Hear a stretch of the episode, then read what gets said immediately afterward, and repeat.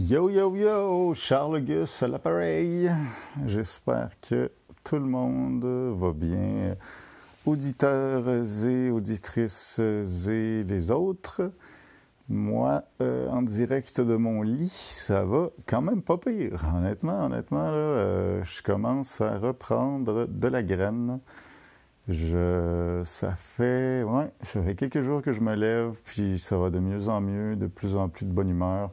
Puis je suis content parce que d'un fois, avec l'augmentation de ma dose d'antidépresseurs et d'analgésiques, venaient des genres de petits chocs électriques un petit peu bizarres, comme dans ma tête, puis des petits genres de mini-nausées ou des petites affaires. J'ai jamais été quelqu'un qui avait beaucoup d'effets secondaires avec les antidépresseurs. Merci, tant mieux. Mais j'en avais des petits quand même, puis là, non, ça va super bien. Je vois à peu près aucun effet secondaire, fait que... Bien content. C'est vraiment fascinant, ça. J'en ai parlé souvent des antidépresseurs dans d'autres podcasts, puis je pense... Comment dire? Je suis rendu au point où moi, je suis en train... J'ai accepté que ça se pouvait très bien que je sois sur les antidépresseurs toute ma vie. Puis, il y a du monde... Il y a vraiment comme deux catégories de monde par rapport à ça. Il y a du monde qui... ont eu des gens dans leur famille qui ont des défis sérieux en santé mentale, par exemple, quelqu'un qui vit de la schizophrénie, troubles de bipolarité, etc. Puis ces personnes-là, je leur dis ça, ouais, je prends des antidépresseurs toute ma vie, puis ils sont comme, ouais, pas de stress, obviously, ça arrive, puis c'est ça. Puis ça, c'est peut-être 25% du monde. Puis 75% du monde, quand tu leur dis ça, ils disent « What the fuck? » Ben non, les antidépresseurs, c'est un moment, tu sais. C'est une béquille pendant une période, mais une fois que t'es relevé, t'arrêtes. Puis, tu sais, honnêtement, j'ai eu cette vision-là pendant près 26 ans, 27 ans de ma vie, 28 ans, 29 ans. Ça fait à peu près un an que j'ai fait le deuil, que ça se peut que j'en prenne toujours, tu sais. Pendant vraiment longtemps, je regardais le monde autour de moi qui prenait des médicaments depuis longtemps, puis je me disais, ouais, OK, mettons Mathieu, non fictif. Mathieu, je vois qu'il prend des pilules, puis je vois que ça fait comme 5 ans qu'il en prend, puis il n'a pas l'air de faire d'efforts pour plus en prendre. Je suis un petit peu paresseux, Mathieu. Tu sais, honnêtement, Mathieu, si tu changeais ton style de vie, si tu faisais plus d'activité physique... Si tu faisais plus de méditation, sûrement que tu n'aurais plus besoin de médicaments. Fait que c'est comme paresseux de juste en prendre puis t'en servir comme béquille. T'sais. C'était mon discours, jadis naguère. Puis, éventuellement, j'en suis venu à parler avec une psychologue pendant de longues heures, payée 120$ chaque, qui me fait réfléchir à tout ça. Puis, éventuellement, accepter que ça se pourrait, que j'en prenne toute ma vie. Puis, que ce serait ça. Je vous explique un petit peu mon raisonnement, tu sais. Pour les 25% des personnes qui sont déjà à l'aise avec ça, vous allez peut-être vous emmerder un peu dans les prochaines 5 minutes. Mais pour le 75% des autres, je pense que ça peut être intéressant comme réflexion. C'est un sujet, honnêtement, qui apporte beaucoup de dissensus, là, tu sais, à chaque fois que je parle de ça d'un party, il y a au moins une personne dans le party qui est vraiment pas d'accord avec ça, tu sais, puis...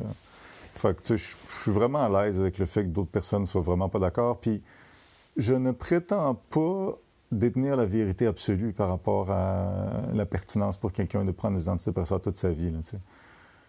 Je veux juste vous exposer, moi, ma réflexion par rapport à ma situation personnelle, où elle en est, mais tu sais, je voyais pas ça comme un argumentaire pour convaincre quelqu'un d'autre. Là, donc, tu sais, dans mon cas, bon, premièrement, tu sais, il y a, comment dire, de quel sens on part? L'utilisation idéale des antidépresseurs, évidemment, ce serait que on vit une passe où notre environnement et notre style de vie au quotidien pour X raisons, devient corrosif pour notre système nerveux, très difficile pour notre système nerveux, parce qu'on fait un burn-out au travail, parce qu'on a une rupture amoureuse extrêmement difficile, parce qu'un de nos enfants meurt, parce qu'on a des gros problèmes avec notre chum, notre blonde, puis on vit de la violence psychologique. Pour plein de raisons, on peut se retrouver avec un système nerveux à terre. Et à peu près tout le monde est d'accord pour dire... Non, c'est pas vrai.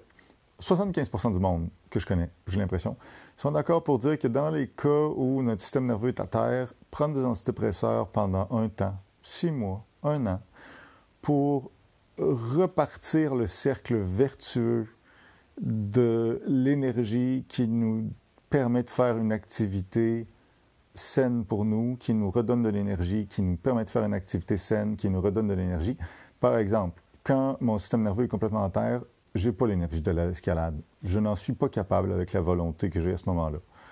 Quand je prends les antidépresseurs, après quelques jours, je suis capable de retourner à l'escalade. J'ai été à l'escalade aujourd'hui, j'ai eu beaucoup de plaisir.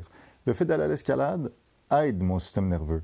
Et mon système nerveux, dans une semaine, va aller encore mieux. Et là, je vais retourner encore à l'escalade plusieurs fois la semaine prochaine. Et mon système nerveux va aller encore mieux. Et ça repart donc ce cercle vertueux qui n'aurait pas pu repartir si je n'avais pas eu l'énergie de base pour aller à l'escalade quelquefois.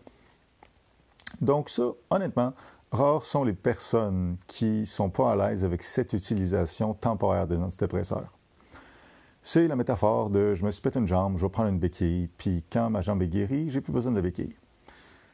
N'en est-il pas moins que, dans certains cas, moi je me rends compte que même à style de vie, quand même intéressant. Et on parle d'une alimentation quand même au-dessus de la moyenne de notre société québécoise, mettons, en termes de qualité, d'une qualité de sommeil quand même très respectable, d'une qualité d'activité physique quand même très respectable, d'une pression mentale au travail quand même pas si pire que ça, de relations interpersonnelles quand même très riches, etc., etc. J'ai l'impression qu'à certaines périodes de ma vie, même si tous les facteurs nécessaire à un bel équilibre psychologique me semblait quand même réuni.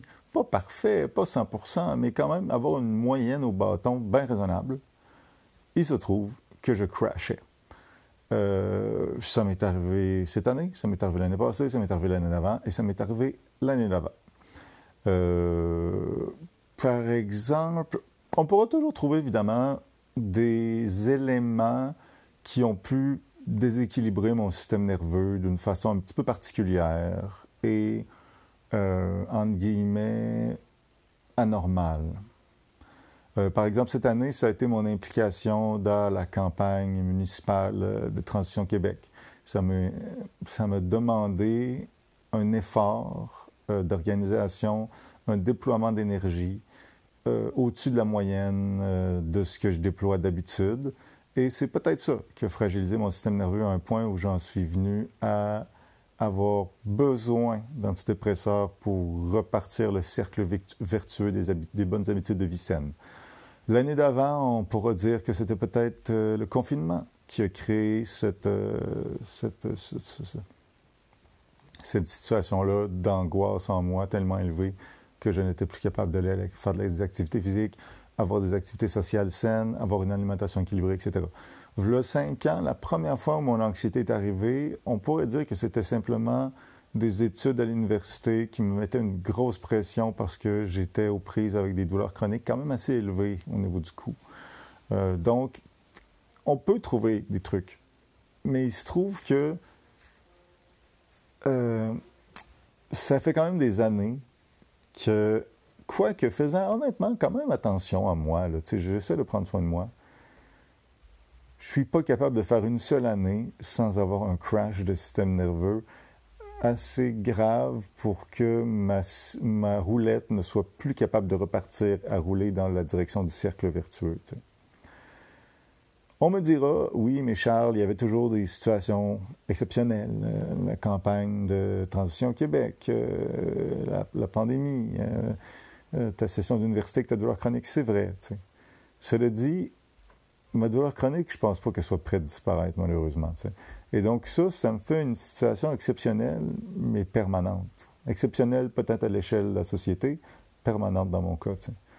Puis l'engagement politique, tout ça, c'est pas un luxe pour moi. Tu sais, sur une planète dont le système climatique commence déjà à se déséquilibrer d'une manière qui crée des centaines, qui provoque des centaines de milliers de morts chaque année et qui, au dire d'une majorité de la communauté scientifique, s'enligne pour se déséquilibrer encore pas mal plus et provoquer pas mal plus que des centaines de milliers de morts. Je me verrais quand même mal pas avoir une part considérable de mon quotidien allouée à l'engagement militant pour améliorer la situation, autre que moi-même acheter des pommes locales plutôt que des pommes qui viennent de Californie ou recycler mes sacs Ziploc. Je me verrais mal. Je pourrais le faire, mais honnêtement, en tout cas, tout ça pour dire que j'ai l'impression que, à moins de dire que je strip ma vie de tout sens et que je dis, à partir de demain, je ne vis que pour ma santé, puis je me fous de l'aspect climatique, je me fous d'être en cohérence avec mes valeurs au niveau des relations humaines que je veux développer, je me fous d'être en cohérence avec mes valeurs au niveau de la pollution, je me fous d'être en cohérence avec mes valeurs au niveau de la justice sociale, tout ça. Peut-être que si je faisais ça, je serais capable de trouver un équilibre de vie qui me permettrait de vivre heureux, bien heureux, en tout cas, de vivre fonctionnel, sans antidépresseur. Mais ça reste que, honnêtement, quelle vie ce serait, tu sais. Je ne sais pas trop à quel point ça me tente. Il y a des choses importantes à vivre pour moi, puis si j'ai besoin de médicaments pour être capable de les vivre, peut-être que c'est mieux pour moi, t'sais. Je me rappelle très bien d'un moment, voilà 5 ans, où j'étais en relation amoureuse avec une femme qui s'appelait Maroussia. Je suis certain que ça ne la dérange pas que je la nomme. Puis j'avais commencé les antidépresseurs peut-être pour la première fois à cette époque-là. Je ne suis plus certain, soit c'était la deuxième fois ou la première. Et il y a des gens, je pense, dans ce cercle-là d'amis qui étaient plus ou moins à l'aise avec le fait que je parle des antidépresseurs. C'était un cercle qui était très porté vers la guérison naturelle, la méditation, les huiles essentielles, etc., etc. Et qui fonctionnait, ce cercle-là d'amis, complètement sans prise quotidienne de médicaments. À ma connaissance, il n'y a personne dans ce cercle-là d'amis qui prenait de façon quotidienne des médicaments. Et donc, j'étais un petit peu mal à l'aise, moi, de prendre des pilules tous les jours, des antidépresseurs, en l'occurrence. Et d'un fois, je me sentais mal, j'avais de l'anxiété par rapport à ça, je me sentais gêné, j'avais de la honte par rapport à ça. J'ai beaucoup cheminé depuis, aidé par mes psychologues, mais à l'époque, c'était pas le cas. Et je me rappelle d'une fois où j'avais une super belle soirée avec Maroussia et une autre de nos amies qui était là. C'était fait un beau souper, c'était tout simple, mais c'était très beau. Puis je sais pas comment la discussion était venue à ça, mais à un certain moment, je pleurais de la beauté de pouvoir vivre ce souper-là. Et j'avais dit, en prenant les deux personnes dans mes bras, tu sais, ben, je leur tenais la main, en l'occurrence, j'avais dit, hey, je suis tellement content de prendre les antidépresseurs parce que je suis persuadé qu'en ce moment-ci, si je n'étais pas sur les antidépresseurs, ce moment-là qu'on vit, d'une grande simplicité, d'une grande beauté, je ne l'aurais pas. Je n'aurais pas ce moment-là. Puis honnêtement, parce que je serais juste trop anxieux pour pouvoir donner en relation de couple quoi que ce soit qui puisse avoir de la valeur pour toi, Maroussia. Et je me rappelle que j'avais dit ça explicitement en pleurant chaud de larmes, en tenant les mains des deux autres personnes. Puis, tu sais, c'est vrai pour beaucoup de choses dans ma vie. C'est dans le sens où, sans antidépresseur, il y a une grande partie de la beauté de ma vie à côté de laquelle j'aurais passé. Tu sais. Souvent, en ce qui a trait aux relations interpersonnelles, à des groupes desquels j'ai fait partie, desquels il aurait été difficile de faire partie, avec beaucoup d'anxiété sociale, etc. Et donc, honnêtement, pour moi, j'aimerais vraiment mieux ne pas prendre d'antidépresseur tous les jours. Honnêtement, j'aimerais vraiment mieux. Mais le but de ma vie n'est pas la santé. La santé est un moyen vraiment important, mais définitivement pas le but de ma vie. Je ne me vois pas arriver à 83 ans sur mon lit de mort et dire « Ah, je regrette, j'aurais voulu avoir plus de santé, prendre moins d'antidépresseurs. » Oui, ce serait cool, avoir plus de santé. Mais ça m'étonnerait bien gros que je regrette ça, sachant que pour moi, une façon très claire d'arriver à plus de santé, ça aurait été de faire une croix sur plein de choses qui font énormément de sens pour moi, tu sais. Dont l'engagement politique, dont plein de sortes de relations interpersonnelles que, quand je suis très anxieux, je ne suis pas capable d'avoir. La dernière minute fait plus ou moins de sens, parce qu'en fait, si j'avais beaucoup de santé, je serais capable d'avoir des relations interpersonnelles. Fait que c'est pas vrai. Mais même là, ce que je veux dire par là, c'est que je veux pas que le but de ma vie soit la santé. Je veux pas que je me lève le matin puis l'essentiel de mes pensées va à comment faire pour pas péter aux frettes. C'est cool. Mais Christ, c'est un but de vie merdique. Moi, je veux que le but de ma vie, que sa valeur s'évalue à la quantité d'amour dont je suis capable, sous toutes ses formes. Amour amical, amour charnel, amour de groupe, amour musical, amour spirituel, amour de la famille. C'est à ça que j'évalue la qualité d'une vie humaine. Mais c'est subjectif, tu sais. Et c'est sûr, la santé aide vraiment l'amour. Vraiment, vraiment, tu sais. Quand je ne suis pas en santé, c'est difficile d'aimer et d'être aimé. Cela dit, la santé, pour moi, n'est qu'un moyen, certes très important, pour arriver à l'amour. Et présentement, vu l'état de mon système nerveux, honnêtement, sans antidépresseur, je ne vois pas comment je peux arriver à vivre de l'amour au quotidien. T'sais. Puis je ne parle pas vraiment, pas juste amour romantique, là. C'est amour aussi des colocs, là. Pas le groupe de musique, là. Les gens qui habitent avec moi. Et donc, tu sais, pour moi, si se prendre des antidépresseurs pour être fonctionnel assez, pour avoir des soupers entre amis, pour passer Noël avec ma famille sans être couché dans mon lit anxieux, pour pouvoir une fois de temps en temps m'impliquer un petit peu en politique, m'impliquer en politique, je veux dire, aider des campagnes, pour pouvoir faire une fois de temps en temps peut-être un spectacle de musique, c'est un faible prix à payer, honnêtement. C'est un faible prix. Fait que... Et essayer de guérir sans antidépresseur, ça, je pourrais en parler des podcasts et des podcasts et des podcasts. Je l'ai essayé en tabarnak. Honnêtement, là, je l'ai essayé en crise de style de tabarnak. Guérir. Avec d'autres façons que les antidépresseurs.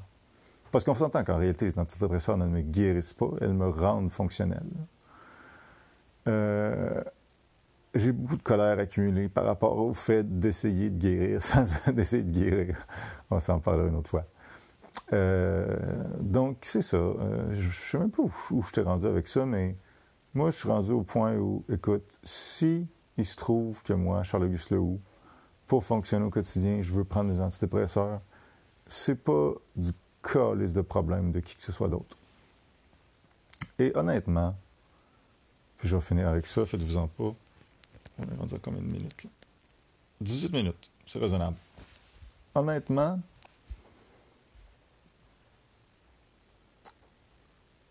mettons qu'on voit la douleur émotionnelle ou psychologique, émotionnelle ou physique, en vertu de la métaphore, sous l'angle de la métaphore du système d'alarme. Donc, la douleur serait là, d'un point de vue évolutionnaire, pour nous informer, pour amener dans la mire de notre conscience des choses dans notre vie qui ne fonctionnent pas, qu'il faudrait changer pour pas que ça aille très mal plus tard. Par exemple, je mets ma main sur un rond de poêle. Si ma main reste sur le rond de poêle une seconde, je peux continuer à vivre quand même. Un rond de poêle allumé, là. Je vais avoir des brûlures, mais je vais pouvoir continuer à fonctionner, tu sais, quand même après. Si ma main reste sur le rond de poêle 15 secondes, je vais peut-être perdre ma main, tu sais. Bon. La douleur est apparue par évolution sélection naturelle, qui fait que la gravité du problème de mettre ma main sur le rond de poêle m'apparaît à ma conscience assez vite en tabarnak, et j'enlève ma main. Et c'est une utilisation très saine du mécanisme de douleur et très efficace. C'est ce qui va faire la différence entre une seconde sur un rond de poil ou une main 15 secondes sur un rond de poil. Et je ne souhaite à personne de ne plus avoir ce signal-là de douleur parce qu'il peut s'accoter sur un rond de poil pour parler de la dernière campagne municipale dans un party, puis en parler pendant 15 secondes et se rendre compte que, il me semble, ça sent le barbecue, mais c'est ça, c'est sa main. T'sais. Puis c'est important que la douleur existe. Cela dit, comme système d'alarme, c'est extrêmement sain. Mais n'importe quel système d'alarme, métaphorique ou non, peut se briser. Et il y a des cas, par exemple dans mon cas, avec la douleur chronique, où le système d'alarme se met à sonner même s'il n'y a pas de fucking problème. C'est exactement comme si votre système d'alarme chez vous se mettait à partir et que vous faites le tour, vous vous rendez compte qu'il n'y a pas de feu. Vous appelez le pompier vous dit oui, mais votre système d'alarme, il fait un faux positif, son détecteur à feu est brisé, lui, il pense qu'il y a un feu. Il va continuer à sonner. Puis là, vous dites, oui, mais on peut-tu l'arrêter? Et là, le pompier vous dirait, honnêtement, je pense que c'est pas possible, non, malheureusement. Et là, pendant toute la journée, pour les 18 prochaines années de votre vie, vous auriez un institution de système d'alarme bien fort. C'est un peu ça, la douleur chronique. Évidemment, je n'ai pas ça toute la journée, puis ça ne fait pas 18 ans que j'ai ça, tu sais, ça fait 12 ans. Je n'ai pas ça quand je dors, heureusement. Je n'ai pas ça dans certains moments, et c'est des fois moins fort, des fois plus fort. Mais c'est comme si j'avais un système d'alarme qui m'informait d'un feu qui n'était pas là, tu sais. Puis c'est gossant en tabarnak. Et je vous l'accorde, peut-être qu'en réalité, le système d'alarme est à moitié brisé. Peut-être qu'il est à moitié brisé. Peut-être qu'en réalité, il y a une lésion partielle. Mais moi, mon système d'alarme m'informe d'une forte lésion. Mais dans tous les cas, il y a clairement un système d'alarme qui surinterprète la gravité réelle du problème. Et pour moi, c'est la même chose avec mon système nerveux. Tu sais, dans le sens où, oui, peut-être que ce dont mon système nerveux m'informe, c'est que mon style de vie n'est pas sain. Et c'est pour ça que je tombe en dépression ou en grosse anxiété. Et si j'avais un style de vie sain, j'arrêterais d'être en dépression. Cela dit, je doute que ce soit le cas à 100%. Je doute que, avec le style de vie que j'avais cet été, mon système nerveux m'a dit au mois de septembre, « Hey, ton style de vie est tellement pas sain que je te crée un système d'alarme tellement fort que tu vas être plaqué au lit des journées entières à cause de ton anxiété. » Ça serait étonnant, là. Je sais le style de vie que j'avais cet été. C'était pas parfait, là, mais c'était vraiment pas si pire que ça. T'sais. Et d'avoir une réaction aussi forte de la part d'un système d'alarme, il y a clairement quelque chose du côté du système qui est brisé. T'sais. Et imaginez l'hostie d'horreur dont je me rendrais compte si j'arrivais au paradis après avoir passé 25 ans hostie, à chercher le feu dans ma maison et que j'ai rien fait d'autre d'important et que j'ai pas œuvré par rapport à la réglementation pour la pollution, pour le réchauffement climatique, et que je n'ai pas donné d'amour à la famille, je n'ai pas donné d'amour à une relation amoureuse, j'ai été un mauvais coloc pour mes colocs parce que j'étais tout le temps anxieux, que pendant toutes ces années-là, j'ai refusé de prendre des médicaments et je n'ai fait que chercher où était l'hostie de feu dans la maison. Et que là, j'arrive au paradis, puis je demande à Dieu, « Ouais, puis il était où le feu? » Puis là, Dieu il me dit, « Ah non, finalement, c'était juste le système d'alarme qui était fucké. Tu aurais juste dû mettre une serviette par-dessus le système d'alarme puis repartir de ta vie normale. » What? Ça fait 20 ans que je cherche l'hostie de feu et j'avais juste à mettre une crise de serviette par-dessus le système d'alarme. Ben c'est ça, les antidépresseurs, tu sais, c'est que oui, je vais chercher. Puis je vous promets qu'au quotidien, j'essaye d'améliorer ma qualité de vie. J'essaie d'aller de plus en plus à l'escalade. J'essaie d'améliorer de plus en plus la qualité de mon alimentation. J'essaie d'améliorer ma qualité de sommeil. J'essaie d'améliorer la qualité de mes relations humaines. J'essaie d'ajouter du sens à mon quotidien. Je fais des méditations marchées quotidiennes depuis une semaine et demie à tous les jours, puis ça ne va pas arrêter de sitôt. Mais j'accepte pas de faire ça avec un système d'alarme qui me pète les tympans. D'ailleurs, j'en ai pas la force avec un système d'alarme qui me pète les tympans. Et donc, de mettre une serviette sur le système d'alarme pour l'entendre moins, sur l'alarme de feu, pour moi, c'est non seulement une bonne idée, mais c'est genre une nécessité. Et ça va peut-être continuer longtemps, et peut-être que je vais mourir, puis la serviette va être encore là. Puis honnêtement, si j'ai pu faire des beaux projets en attendant, puis être aimant pour ma soeur, éventuellement un petit neveu, une petite nièce, composer quelques autres chansons, dire à une couple de femmes de plus qu'elles m'intéressent et me faire dire qu'elles ne sont pas intéressées, faire du vélo avec des amis, ça le vaut en tabarnak, là. Ça le vaut, là. Je veux dire, c'est ça. Vous comprendrez au dernier laïus que je viens de faire que Charles Auguste a encore une partie de lui qui sent mal à l'aise de prendre des antidépresseurs, peut-être pas le reste de sa vie, et qu'il a envie de roter, c'est qui est bonne, roder son argumentaire pour le défendre auprès de la prochaine personne qui va dire « Oui, mais là, tes antidépresseurs, c'est une béquille, ça, c'est quand que tu vas les arrêter? » C'est ça, je me sens encore fragile par rapport à ça, fait que je me pratique pour faire mon argumentation.